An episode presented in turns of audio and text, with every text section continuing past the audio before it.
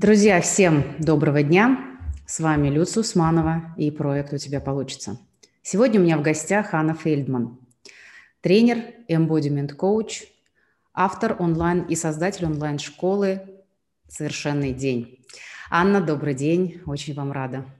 Доброго, доброго дня. Да, я тоже очень рада, что сегодня есть возможность и познакомиться, и найти, может быть, точки соприкосновения, о чем-то очень важном поговорить. А, спасибо вам большое, большое, что откликнулись. Сюрпризом сегодняшнего дня оказалось, что Анна, так же, как и я, живет в Казани. И вот настолько, это показатель, настолько мы привыкли все общаться в онлайн, что мы даже забываем спросить, а какого, из какого ты города. И это удивительно было для меня сегодня открытие, и я себе поставила даже в такой вот желательный план, чтобы увидеться с Анной э, вживую и сделать э, эфир. Э, так вот в реале, что называется. Но это, опять же, перекликается в какой-то степени с тем, о чем мы будем сегодня говорить, да, насколько мы немножко становимся зашоренными. И вот сегодня я себя прям буквально поймала на этом, э, что онлайн, он вот такой онлайн.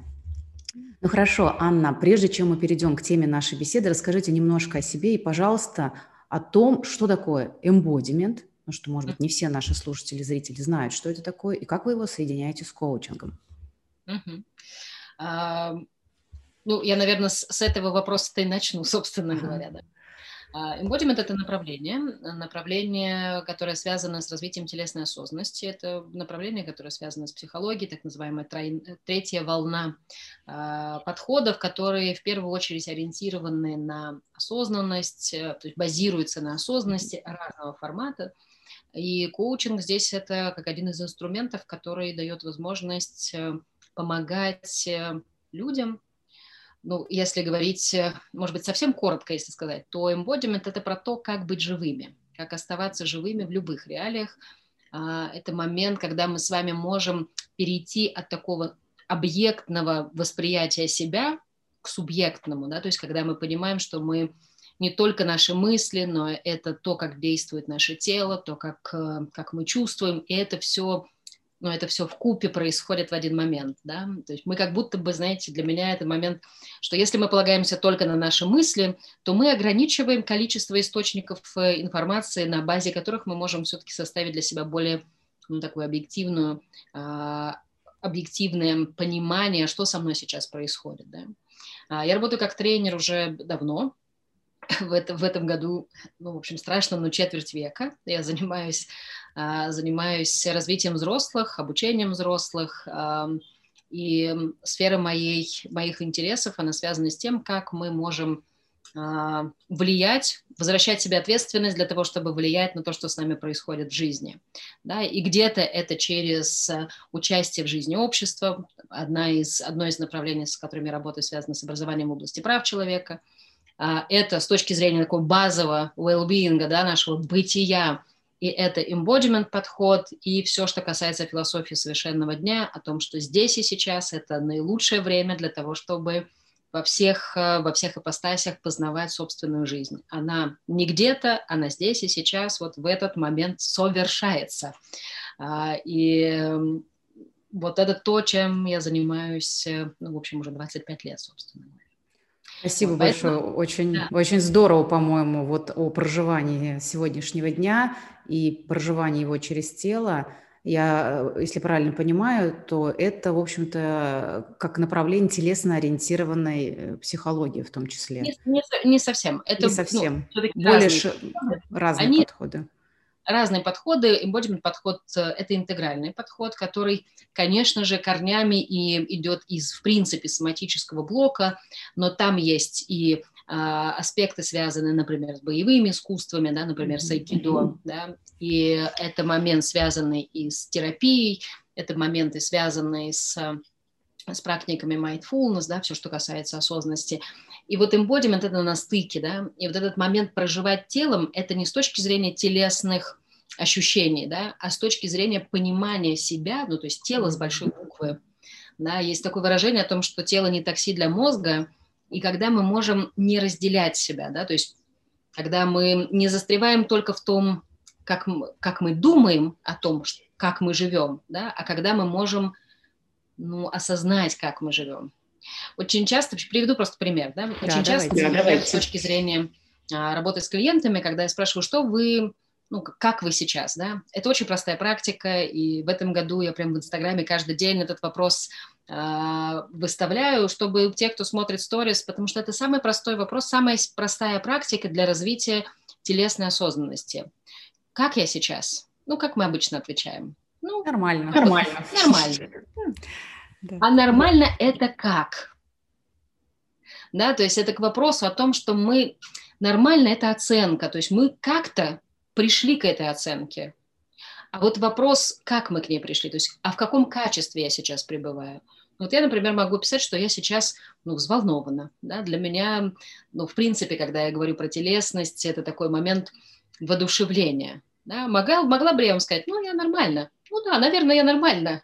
Но я понимаю, какое качество сейчас э, является моим составляющим. Да? Очень часто люди на этот вопрос, знаете, как мне отвечают? Я думаю, что я чувствую.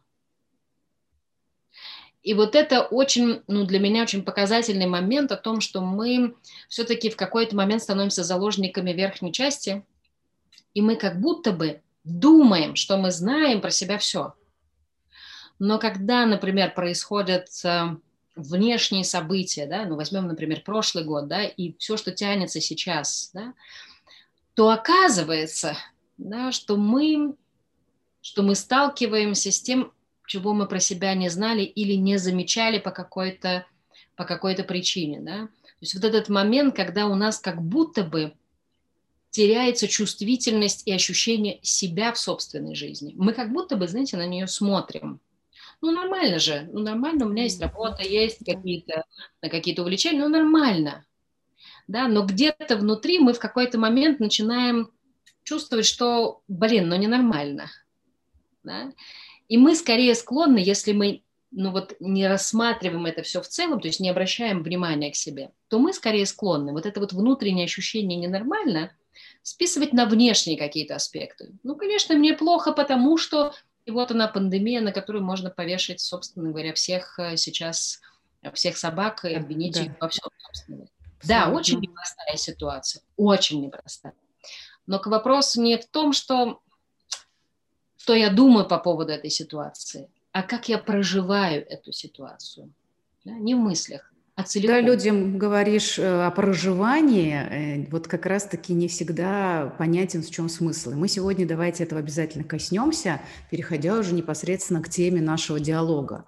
Но вот мне кажется, Анна, что на сегодняшний день только ленивый не высказался о том, как э, изменился мир, да, и как он продолжает меняться. И вы совершенно справедливо заметили, что на это списываются многие проблемы у людей. Но, тем не менее, э, как бы банально это не звучало, это та реальность, с которой мы столкнулись, и нам надо научиться ее принимать и проживать, да, проживать качественно. И вот старые методы взаимодействия с миром, они не всегда уже сейчас работают. Мы ищем новые, мы пробуем, тестируем и опять же примеряем к себе, как, каково это. И в этот период э, достаточно легко можно выгореть, потому что начинаешь, ну, как бы продолжаешь ехать на старых рельсах, и угу. вот опять же вот эта отрезанность, да, тела, голова, мы не всегда можем вовремя считать, когда мы начинаем выгорать, и, в общем-то, так э, пролетаем, можно сказать, прямиком в это выгорание. Я такую статистику слышала, не знаю, насколько она справедлива, но о том, что порядка 50% россиян заявили о том, что они э, выгорели по итогам 2020 года. Так вот, Анна, что вы обо всем этом думаете? И что нам позволяет, вернее, даже не так, тут, наверное, вопрос как раз и становится, а на что можно опираться в этот период? Вот что вы обо всем этом думаете? А, я предложу вам эксперимент маленький, но просто он будет очень наглядным с точки зрения того, как происходит выгорание. Да? Рука нам нужна, да? попробуйте ее сжать сейчас в кулак. И заметьте, несмотря на нее, просто заметьте, как вы это делаете. То есть сильно вы сжали так, что вам уже, в общем-то, больно. Да? Либо еле-еле коснулись пальцы, ладони, да? Может быть, в этот момент вы думаете, и что это такое? То есть такое подозрение. Да, мы можем заметить, как мы это сейчас делаем, то есть что с нами происходит в тот момент, когда мы сжимаем кулак. Теперь попробуйте его сжать чуть-чуть сильнее. И заметьте, что еще сейчас напрягается, хотя, в общем-то, мы работаем только с кулаком, что еще вдруг начинает откликаться на это напряжение. И еще чуть-чуть сильнее, и, может быть, вы заметите, что как будто бы прерывается дыхание, может быть, появляется какое-то волнение. Мы ничего не делаем, но мы создаем напряжение. Теперь расслабьте руку. И заметьте, какая она. Да? Что с ней хочется поделать? Угу. Подышать, что-то с ней, помять ее как-то, да, может быть, она очень напряженная, может быть, ватная, да, о, хочется все-таки вторую руку пригласить, да, иногда мы бежим к, к массажистам, думая о том, что они спасут нашу руку. А, это очень простой и наглядный пример того, как происходит реакция на стресс. Откуда идет... Ну, показательно. Это, да, очень...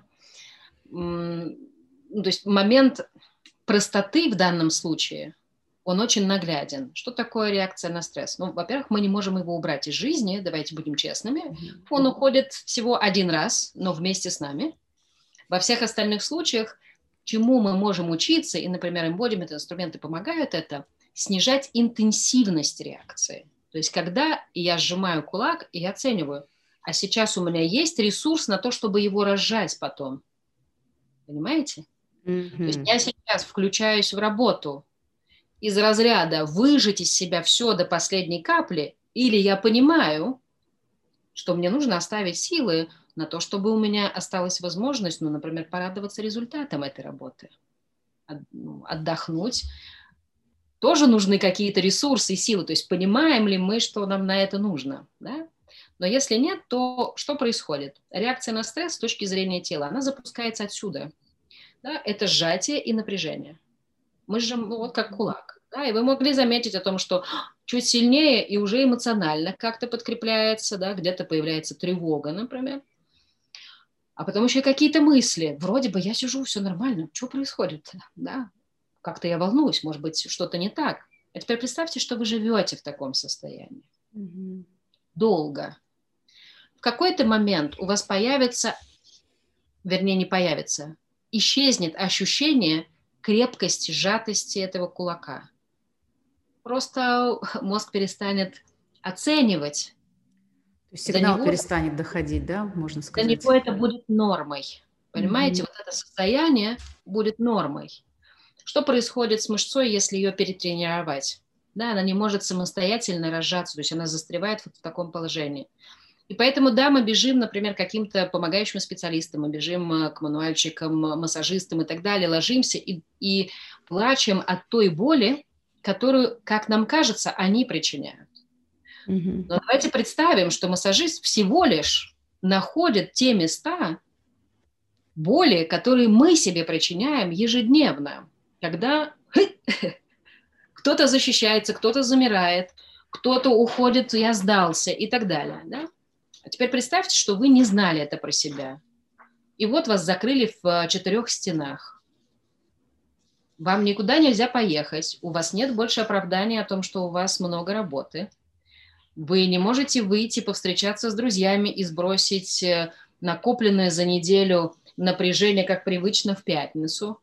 Вы ничего не можете этого сделать, и вы закрыты в четыре стены. Что происходит? Все, что мы не замечали, начинает биться об четыре стены. Все наши паттерны, все наши реакции, все наше раздражение, которое накапливалось, оно просто начинает застилать все, все помещение. И получается, что в этот момент оголяется то, что и так уже было раньше. Оказывается, что мы ищем опору вовне, это как с массажистом, да, он мне поможет. Да, мы иногда считаем, что пойти к массажисту – это практика заботы о себе.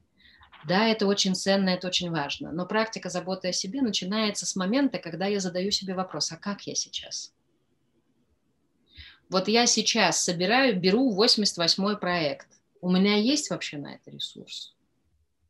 Я вообще понимаю, в каком ритме я живу?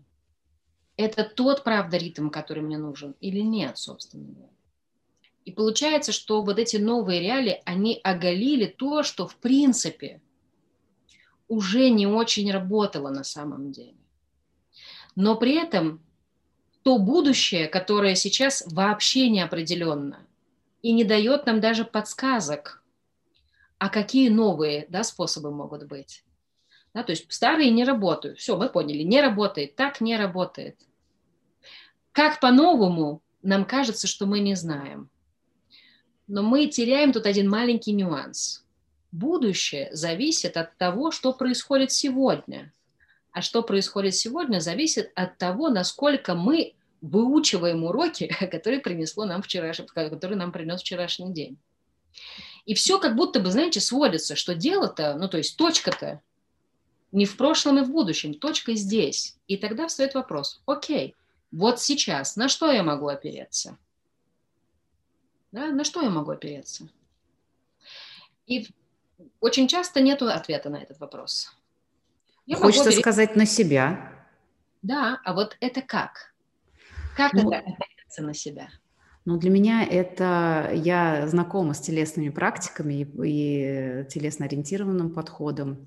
Мне очень откликается то, что вы говорите. И, конечно, очень показательный был тест с кулаком. Я знаю свои паттерны, сколько бы я их не знала, но все равно я периодически в них влетаю. То есть знание, оно не всегда помогает, я могу сказать, но, слава богу, э, там сколько-то снимает уже вот этого паттерна. Но а, на себя для меня это значит быть заземленным в первую очередь. Mm-hmm. То есть, э, если я себя приучила к тому, что мои стопы всегда стоят на полу, я могу себе спросить, я есть сейчас, да, то есть я вылетела или нет. То есть, по крайней мере, вернуть себя себе, даже не применяя никаких ну, телесных, условно говоря, или медитативных практик, а просто вот я сейчас как. И, в общем-то, вот эта практика заземленности, она мне помогает. А, да, центрирование, да. да, центрирование, когда я ощущаю вот этот внутренний центр «я есть», который есть внутри меня. Конечно, это приходит с практикой, но в обычной жизни оно мне помогает. Не всегда. Хочется быть честной, но, но все же. Но не всегда. Да. Здесь смотрите, какой момент. А, и в этом, на самом деле, для меня, например, отличие embodiment э, практик от соматических практик в чистом виде. Что нам дают соматические практики? Они дают нам опыт переживания. То есть мы здесь и сейчас можем заметить, например, как мы это делаем. Mm-hmm. В embodiment подходе самое важное – это понять, а как это то, что ты теперь знаешь, переместить э, на следующую ступеньку. Я не просто это знаю, я это умею делать. Mm-hmm для того, чтобы в какой-то момент дойти до стадии «я воплощаю это». Что значит «я воплощаю»? Это значит, что мне не надо вспоминать, как центрироваться. Да, то есть это есть, уже например, встроенная функция. Я это воплощаю, то есть я не, да. не ищу так, стоп, опора, где, где, в попыхах где-то, да? Бывает же момент такой, что так, я же хожу там, о, я вот это знаю, да? У меня, например, после, ну, в процессе первого года обучения было ровно про это. Так, что там надо было, а, вот это надо было сделать, да? И какой-то момент мы доходим все-таки для того, что мы воплощаем другую модель поведения. Mm-hmm. Да? Когда для нас центрирование становится не спасательным кругом для того, чтобы вернуть себе ощущение. Да? Это важно в какой-то момент, чтобы так случалось. Но мы понимаем, что мы движемся дальше. Мы это делаем для того, чтобы в какой-то момент это было нашей реакцией на стресс. Центрирование. Что оно дает? Не только заземлиться, да, то есть найти опору, выстроить вертикаль, восстановить дыхание, этот момент найти э, в большей степени, да, если это сжатие, только немножечко расширение, но Центрирование само по себе создает для нас прецедент осознанности. Я возвращаюсь в текущий момент и выбора. Mm-hmm. То есть центрирование – это не то состояние, в котором я пребываю, это то, что позволяет мне выбрать, а какой я хочу сейчас быть. А что для меня сейчас важно? Это момент, когда мы с вами из состояния вот такого видения, да, есть объекты, которые нужно устранить мы открываемся и понимаем, кто эти объекты. И что это не объекты, что это субъекты, что они, возможно, тоже находятся в стрессе, что им, наверное, тоже плохо. То есть мы включаем и других людей, получается, в фокус своего внимания. Потому что вот в этом состоянии у нас нет никого, кроме нас и того, что нам сейчас мешает. Нужно устранить. Откуда, откуда идут конфликты, да? Конечно. Я должна доказать свою точку зрения. Но мне не важно, что ты думаешь, потому что у меня нет цели тебя услышать вообще в принципе. У меня есть цель доказать, что я права. И я не вижу, не слышу вообще ничего, собственно. И вот этот момент опираться на себя, для меня, он, знаете, в каком моменте? Я прочитала тут статью по поводу исследований, по поводу путешествий. Угу. Провели опрос. Да, да, да. Провели опрос о том, вот откроются границы, что первое вам хотелось бы сделать? И о том, что больше половины респондентов стали воспроизводить воспоминания.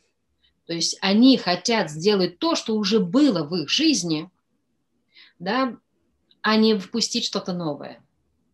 И для меня это такой, знаете, очень показательный момент. Нам, для нас прошлое кажется очень стабильным, хотя и оно тоже было, э, ну давайте будем честными, не очень стабильным. Но там у нас была ясность, у нас был какой-то уклад жизни, который был для нас понятен. А сейчас вместо того, чтобы открыться этому опыту, проявить любопытство, а что там, а как это? Да? У нас туннельное зрение сейчас выработалось, очень сильное. Мне кажется, что это еще, знаете, туннельное и вовнутрь. То есть вот этот момент безопасности, который, что, что нам дает э, уверенность. Да?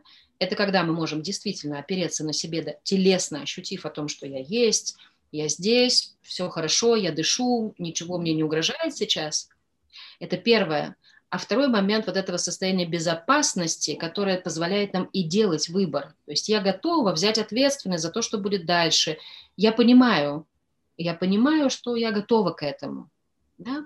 А теперь смотрите, ну, то есть, если мы с вами говорим, что мы то, что мы практикуем, перефразируем историю с едой. Что такое мы то, что мы практикуем? Если каждый день вы практикуете все больше и больше напряжения, то с каждым днем вы, конечно, можете принять его чуть-чуть больше, в какой-то момент вообще перестать замечать, сколько к вам приходит. Иногда говорят, это стрессоустойчивость. Нет, это не стрессоустойчивость, это нечувствительность, как сказала одна моя коллега. Да, это, это... потеря контакта уже просто с реальностью с собой в первую очередь. С собой в первую да? очередь, да, согласна. А потом уже, соответственно, мы и с жизнью теряем контакт. А потом нам кажется, что вот все происходит так, как мы думаем, а не так, как есть, собственно говоря. Теперь давайте посмотрим, что на что в этом году мы опирались. Мы опирались на свое маленькое пространство. Ну, оно было понятным, да, по крайней мере. Понятным было, что приготовить себе, то есть какие-то микро микроаспекты, которые связаны с моей очень маленькой, вот прям такой прям давящей зоной комфорта. Mm-hmm. Представьте, что год мы с вами это практикуем. Мы не думаем об этом, но каждое действие, которое мы совершаем, мы, оно становится лучше с каждым днем. Да? Просто кто-то, например, практикует, прокачивает осознанность, а кто-то сколиоз. Ну, как бы все с каждым днем все сильнее и сильнее, упираясь, там, например, в компьютер, да, и э, по-другому у нас начинают там руки себя чувствовать и так далее. И это все выбор. Другой вопрос, делаем ли мы осознанный выбор. В данном случае вот так сложился внешний контур, что получается, что каждый год мы, ну то есть в течение года мы практиковали страх от неизвестности. Ты не знаешь, ты не можешь спланировать ничего. То есть, да, то есть у тебя подрывается вот эта базовая уверенность и безопасность, что ты можешь запланировать, ну, хотя бы за неделю. Да. Представляете, как мы себя научили не планировать? Или, я бы сказала, бояться планировать далеко. Это И да. получается, получается, что сейчас нам кажется, что вся стабильность в прошлом, и нам надо вернуть старые модели, нам нужно вернуть старый мир. Но даже сейчас вот я говорю старый мир и понимаю, что это правда. Что Но он, он, он уже не придет в таком виде, в каком он был. Когда даже границы откроют, все равно что-то будет по-другому. Мы будем другие, мир будет другой. И это данность. Мы уже другие. Мы уже но, другие. Но согласно исследованию, люди воспроизводят свои воспоминания, mm-hmm. считая их вот этой зоной безопасности, потому что там им уже понятно, что было.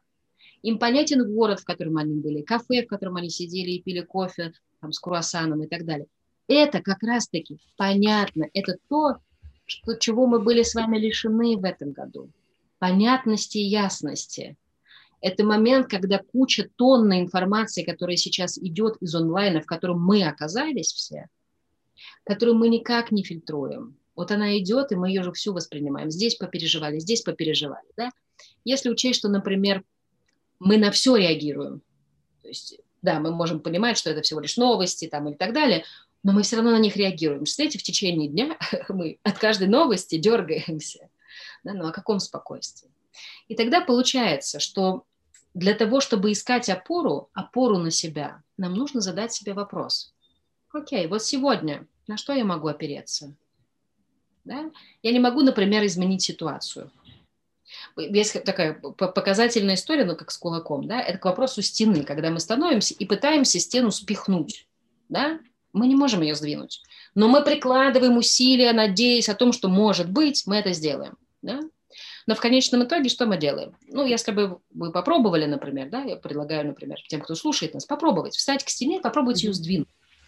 И мы заметим, какими жесткими мы становимся, как у нас происходит напряжение в позвоночнике, как ноги упираются в пол, да? И мы можем спросить себя, да, а где я в своей жизни, вот в текущий момент, пытаюсь сдвинуть стену? Вот это телесное состояние, про что сейчас для меня? Да, и мы можем обнаружить вот эти сферы, какие-то вопросы, задачи, которые, правда, для нас, ну, то есть мы слишком напрягаемся. Да? А, это как вопросу, не надо стараться, нужно делать. Потому что что значит постараться сделать? Оно уже выглядит... Да, это уже выглядит странно. Но, но при этом мы иногда говорим тогда, и мы, да. что самое интересное, мы так и делаем. Но стараться – это глагол, который не имеет действия под собой. Стараться – это глагол, который утяжеляет и добавляет напряжение к основному глаголу. Угу. Это значит, что мы пытаемся сдвинуть стену. А если попробовать изменить, например, да, положение? Найти дверь. Может быть, найти дверь. А может быть, представить, что стена – это не что-то, что мне мешает, а стена – это моя опора. Я могу на нее опереться. И мы можем увидеть, как перестраивается наше тело, как становится легче, и как появляется физическое ощущение этой опоры под руками. И тогда мы, мы можем вернуть себе вот этот фокус. Мы не можем изменить ситуацию. Правда, есть ситуации, на которые мы никак не можем повлиять. Но есть один важный момент. В любой ситуации мы можем найти опору внутри себя, вернув себе силу и ответственность. Окей, я не могу изменить ситуацию. Тогда на что я могу в ней опереться? И что сейчас мне будет придавать эту устойчивость? И да, кому-то нужно заземлиться, да, найти это центрированное состояние, опора, вертикаль, дыхание, ясный взгляд вперед, да, и, как говорит Пол Линдон, наш учитель, shine, то есть это вот этот момент расширения и да. сияния, да, и оказывается, что мир не так враждебен, как казалось. Да? Знаете же эту фразу? Хочешь изменить мир, начни с себя. Конечно. Мы думаем, что это такая заезженная фраза, но мы можем с вами попробовать представить, а если это правда? Ну вот взять и допустить. Хм, проверю-ка я. Если я могу возвращать себе вот это внимание – в любой ситуации, в которой я замечаю, то есть вот этот, как я сейчас, у меня там, я не дышу уже, да, то есть мы же вообще не замечаем, дышим мы или нет. Да. При, условии, при условии, что дыхание – это единственное действие, которое обеспечивает нам жизнь. Но мы его не совершенствуем. Мы считаем, что это, ну, это же естественно. Что-то там происходит, что-то там как-то оно двигается, но мы дышим, собственно говоря. И мы замечаем, что с ним что-то не так, когда ну, когда мы прерывается дыхание. Когда оно прерывается у нас? В напряжении. А можем мы вернуться на секундочку, прямо на секундочку. Сожмите ее в кулак. Возможно, сейчас вы, конечно, сжали ее меньше, с меньшей меньше, силой. однозначно. Я схитрила. Ну, я бы не сказала, что вы схитрили. Я говорю про то, что вы в первый раз осознали всю силу да. сжатия в первый момент. Да? Жали, а теперь угу. расслабьте. Оставьте ее устойчивой, то есть чтобы она не повисла, но просто не напрягайте. Сожмите сильнее, чем в первый раз. И снова разожмите. Можно еще разочек. Да? Может быть, в какой-то момент вы заметите, какой для вас оптимальный угу. уровень сжатия. И снова разожмите. Очень большой, банальный, простой пример. Но, в принципе, это саморегуляция. Да. Она строится ровно на этом. Заметить, Очень показательно. Например, убрать напряжение. Да. Заметить напряжение, убрать. Не подумать о напряжении, не подумать и что-то, и почему это у меня это напрягается. Когда мы напряжены, бессмысленно об этом думать, потому что в этот момент единственное, что качество мыслей негативное, что-то не так, с нами не так, с другими не так, все не так. Поэтому первое, если мы замечаем это напряжение, его сначала нужно убрать. Убрать напряжение и смотреть на ситуацию из вот этого положения. Окей, mm-hmm. я могу опереться на себя. Так, я в безопасности, я могу увидеть комнату, я могу увидеть, где я нахожусь, и я могу задать себе вопрос, как я сейчас? Я взволнована, или я устала, или я хочу пить, или я, например, так заработала, что на самом деле я уже два часа хочу есть, но я, но я почему-то решила, что процесс важнее, чем я. Да. Да? Этот, этот момент опираться на себя – это когда мы себя можем поставить на первое место. Не кто-то влияет на наше состояние. Мы имеем право выбрать, откликаться нам на критику, которая к нам приходит или нет. Мы можем выбрать, приходить домой и иметь чуть-чуть ресурса на то, чтобы общаться со своими близкими, или приходить, и кто-нибудь подпадает под горячую руку, потому что мы в течение дня вот в таком... Не могли себе это позволить, да? Например. Да, да, да ну да, сдерживались и так далее. И так далее. То есть можем ли мы поставить себя и понять о том, что опора находится не в решениях правительств, не в решениях компаний, не в решениях людей, которые нас окружают, о том, что выбор остается всегда только в нашем, основанный на нашем внутреннем состоянии, внутренней опоре. Когда говорят, слушайте, у меня не было выбора, это тоже выбор. Сказать, что у меня его не было. Мы почему-то решили, что Сдаюсь. Ну, это опять же попытка вот этого привычного нахождения причины вовне. Мне это, знаете, да. напоминает, как вот, ну, помним все там миф про троянского коня, да, когда что-то было очевидно для троянцев, там еще было написано, это дара, и вот они его втаскивают в себе, и они не знают, они не, не слушают там свой пророчество там было, да, о том, что ну не надо верить очевидному, это же могла быть уловка. Проще поверить в очевидное. И также с нашими мыслями, с нашими привычками, с нашими паттернами. Ну вот это же очевидно, нам проще говорить и думать, э, действовать именно так. Вот она причина. И да. тем самым мы только больше проигрываем с каждым разом таких, такого поведения. Поэтому...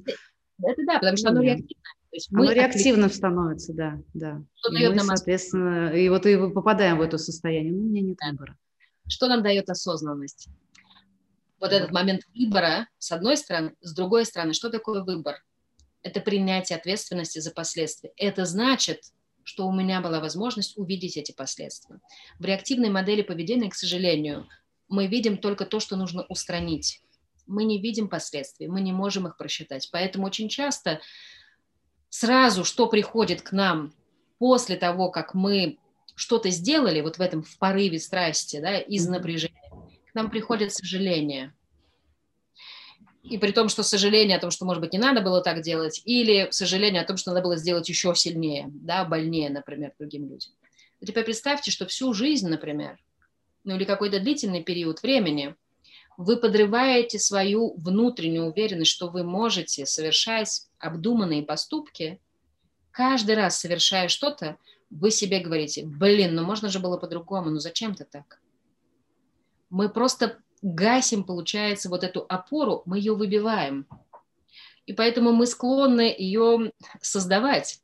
Например, переедаем, например, уходя в какие-то зависимости, уходя в какие-то токсичные отношения, уходя во власть, куча вещей, чем мы пытаемся восполнить это внутреннее состояние уверенности. Мы ищем его. Единственное, что ищем, мы его не там. Да? Оно все-таки, оно всегда внутри. И если там чего-то нету, за счет внешнего, к сожалению, мы не можем построить внутреннюю опору. Тем более, когда все внешнее нам непонятно, мы его немножко боимся. Слушайте, ну вот Э, мы столько общаемся в онлайне, я, например, за собой замечаю, при всем при том, что я тренер, что я давно работаю с людьми, что я занимаюсь э, телесной осознанностью, я за собой замечаю о том, что я тяжелее сейчас иду в прямой контакт. Не тяжелее, скажем так, дольше. То есть мне нужно чуть-чуть больше времени, mm-hmm. чтобы свыкнуться, что этот человек рядом, да? что что, в принципе, ну, то есть мы находимся сейчас в очень непосредственном контакте. И сейчас мы тоже с вами в непосредственном контакте. Ну да. Но я не могу, ну, то есть единственное, что я не могу, я не могу, например, дотронуться до вас или там приобнять или пожать вам руку, но при этом, ну, качество нашего взаимодействия на самом деле не страдает в онлайне. Да, если я искренне делюсь, то неважно, в онлайне я это делаю или в офлайне. Да? И вот этот момент дистанцирования да, от вопросов каких-то, от этого взгляда вовнутрь к себе, блин, я уже устала, целый год сижу и только на себя, да, то есть мы как будто бы еще немножечко дистанцируемся от этого. Хотя нам нужно наоборот, нам нужно понять, а чему я научилась за этот год. Я каждый год делаю в конце года, простите за тавтологию, а, большую, большую программу в онлайне по подведению итогов. Обычно это такая недельная глубокая работа и через, раз, ну, то есть такое, через разные подходы, через embodiment, и через нарративные практики, через mindfulness. А, и мы в этом, заканчивая 2020 год, весь фокус был на том, с каким богатством мы входим в 2021 год, чему нас научило это время. Оно чему-то нас научило – оно дало нам очень много подсказок, как мы можем жить по-другому и как мы по-другому можем проживать собственный день. Пометуя о том, что вчерашний день – это наш учитель уже теперь, да, и нам важно просто взять оттуда что-то. А да. будущее – это что-то, что мы создаем действуя сейчас. Прямо сейчас, да. Спасибо большое, Анна. Спасибо. Это вот, честно говоря, слушала с огромным удовольствием. И хотя тема мне знакома, и много из того, что вы говорите, я практикую, много было и ценного, полезного. И я себе взяла на заметку те вещи, о которых вы говорите. И сложно переоценить важность того, что что и как вы делаете, как вы рекоменду- рекомендуете на примерах вот этих живых, понятных, когда можно вот прямо сейчас увидеть свой паттерн. Это, конечно, очень круто. Спасибо вам большое. Наше время подходит к концу, и э, в традиции э, моего подкаста есть э, такой вот завершающий шаг. Это вопрос, который задаю всем гостям и задам вам. Как вы считаете, на ваш взгляд, почему у человека получается или не получается? А, такой провокационный вопрос. Конечно, что у него получается, а что не получается. А, мне кажется, я приведу на собственном примере, да, потому что у других людей может быть как-то по-разному. У меня получается тогда, когда я в ресурсе когда я понимаю, что у меня достаточно сейчас ресурса на то, чтобы принимать осознанные решения.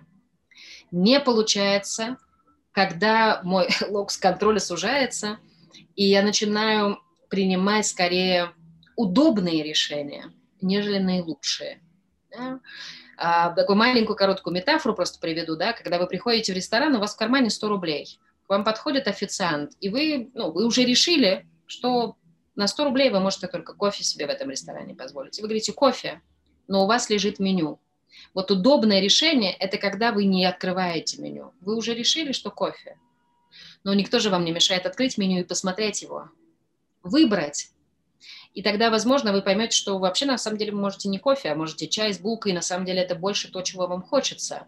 Mm-hmm. И, а может быть, вы решите, что все-таки кофе, но он перестанет быть удобным э, выбором или единственным вариантом, он станет наилучшим из возможного. И вот когда мы с вами выбираем наилучшее из возможного и выбираем из ресурса, то тогда все получается. Потому что у нас тогда есть вопрос, чтобы что. Потому что когда, когда мы не в ресурсе, э, у нас нет этого вопроса. Когда мы в ресурсе, мы все-таки отдаем себе отчет, насколько то, что я делаю, связано со мной, связано с моими ценностными ориентирами и мне понятно, ясно, чтобы что. Тогда все получается. В моем случае, например, это так. Прекрасная метафора и прекрасное напоминание о том, что действительно ресурс – это то, что нам дает возможность действовать и идти, и тогда получается. Спасибо еще раз вам огромное за этот во всех смыслах полезный, интересный и такой драйвовый диалог. Мы вот 40 минут пообщались, а я просто слушала на одном дыхании. Спасибо большое. Спасибо. Друзья, всем пока, до новых встреч. Анна, пока-пока. Увидимся.